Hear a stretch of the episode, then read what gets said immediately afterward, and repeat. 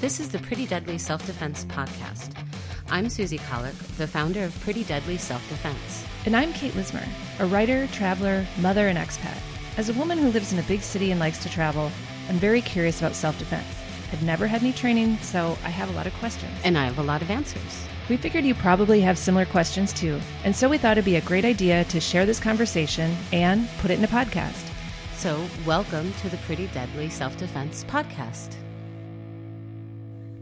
I think one reason why people might not want to start a self defense program is maybe they don't know if they can keep up with it, that it might require a lot of commitment and hours and like ongoing practice. And I wonder if you have any thoughts on how much someone needs to practice, whether it's something they have to do every day, if there's like upkeep, or is it something you can kind of do once and then you're upkeep? like, is it like the, you know, in the Matrix, you just like, it's in your brain and you're ready and.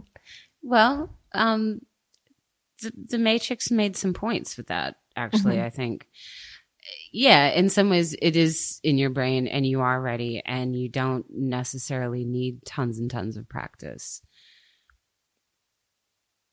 However, I do recommend practicing. I think that when we think about this in terms of like um, training, you know, like martial arts training, which is to do a kata, which is just the same movement over and over and over again as a way to train muscle memory in your body.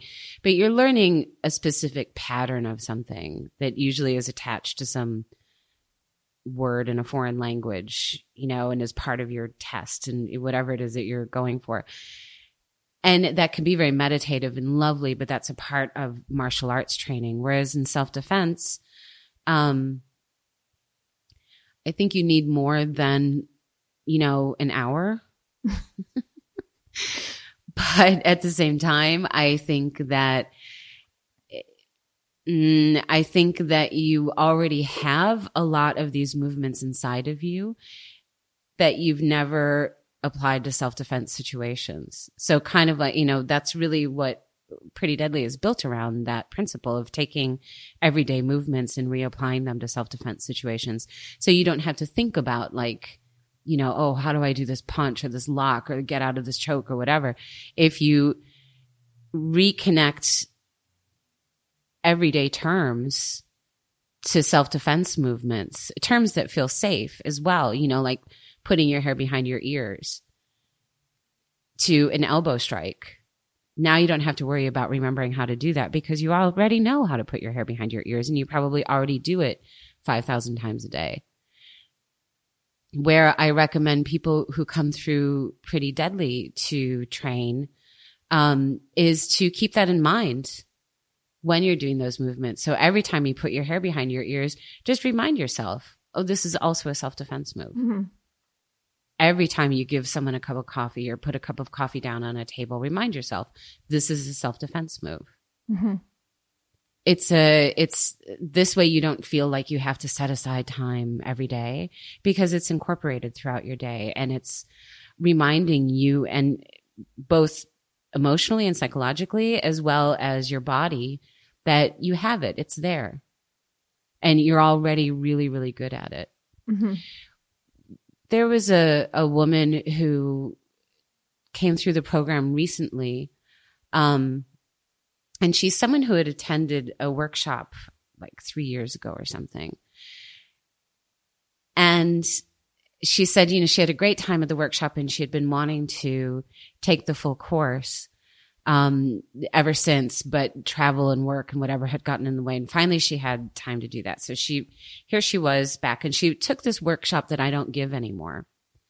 So this specific, only just because it was like complicated and long and whatever, and not complicated, but running the workshops was complicated. The workshop itself was not complicated. But this workshop featured a couple of really specific things that again, they just aren't part of the regular program and I don't give this workshop anymore.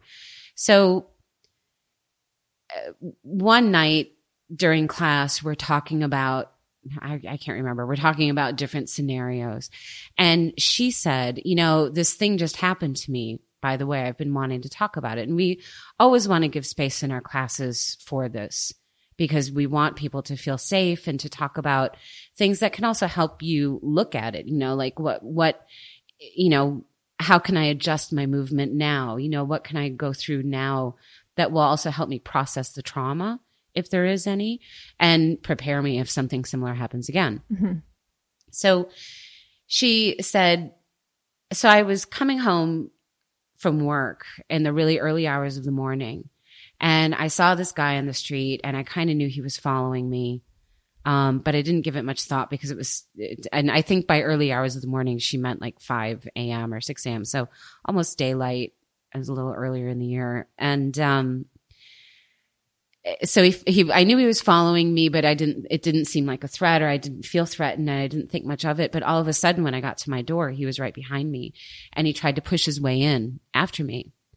And I turned around really fast and slammed the door on his arm. And I said, wow, that's, that sounds pretty scary. You know, you did a fantastic job defending yourself. And she said, yeah, I feel good about that. And she said, what I am, my question is, how come I'm not traumatized? Hmm.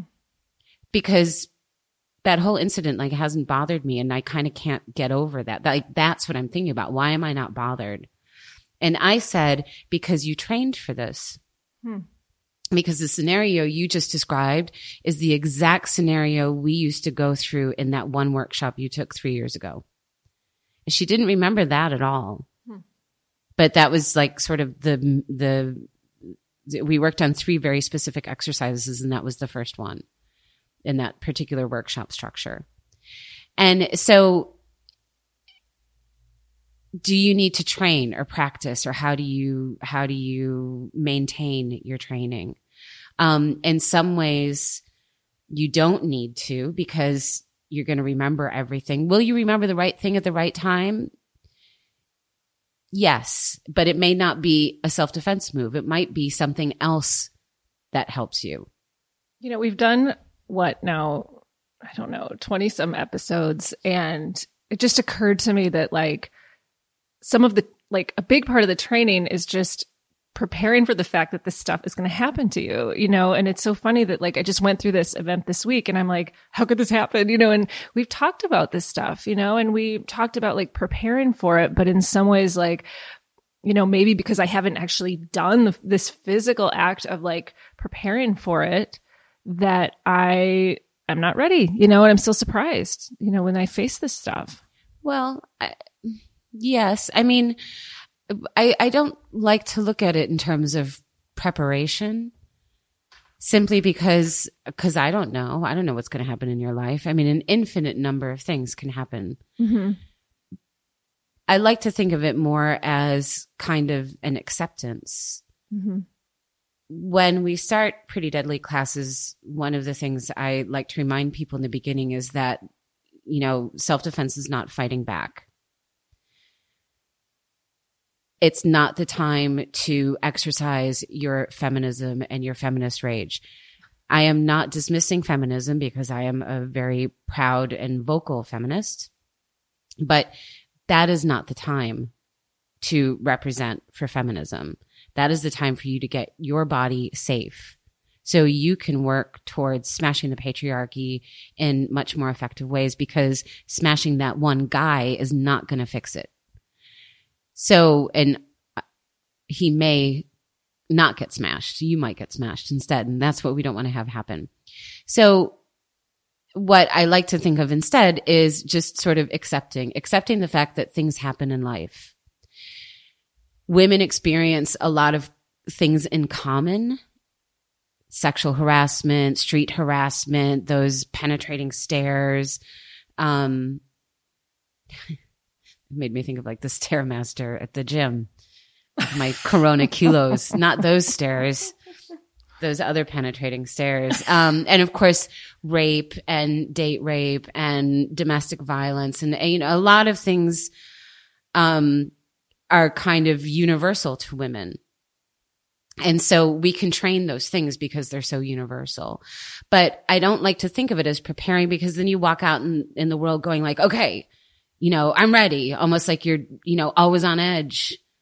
And it's, it's, it's less preparation as learning how to, learning to accept that, you know, life is unpredictable, but you've got tools and options and you know how to use them And because you have tools and options, it means you can trust yourself to get yourself through a situation as best as you know how so that you can continue living your life so that you don't hold back and say, you know, I'm never going to ride a train again because, you know, I'm afraid somebody's going to kiss me, you know, or worse, mm-hmm. You know, or I'm never going to go to a nightclub again because I'm afraid somebody's going to put a drug in my drink you know, and those are very real things that happen. I'm never going to eh, travel solo again because I'm afraid something horrible is going to happen to me. I don't like the idea of 50% of the population of this earth living a constrained life because they're worried about what the other 50% is going to do to us.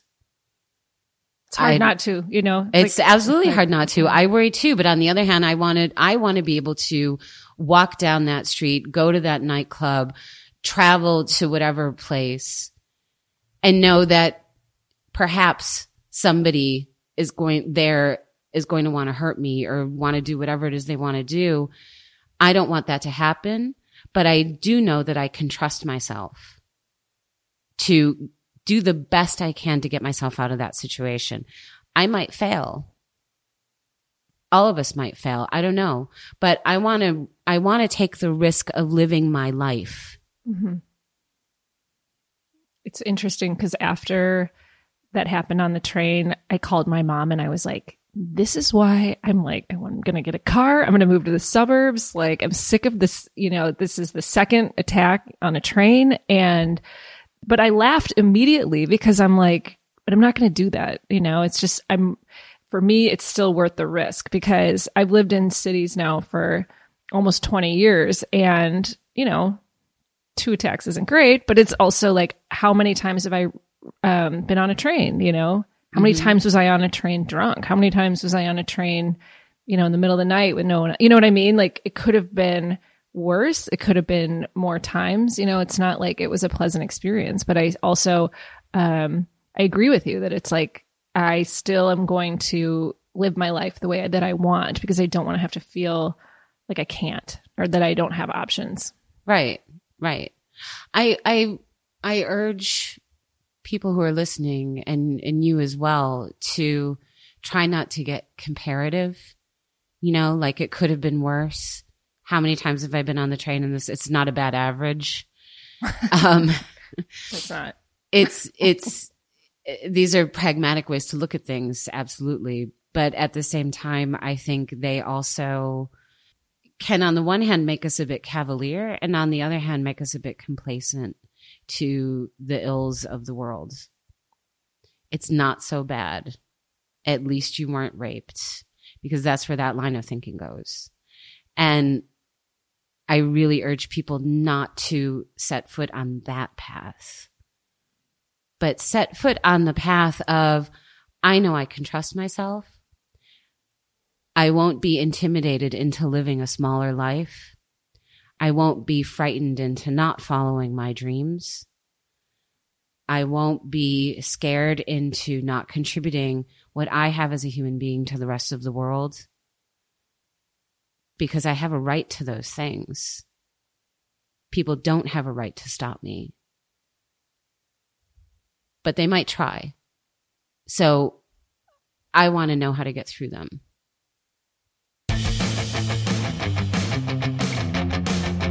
Pretty Deadly Self Defense is a self defense program created by a 20 year martial arts veteran and violent crime survivor, Susie Collar, based in Berlin, Germany. You can learn more about Susie and the Pretty Deadly Self Defense program at prettydeadlyselfdefense.com.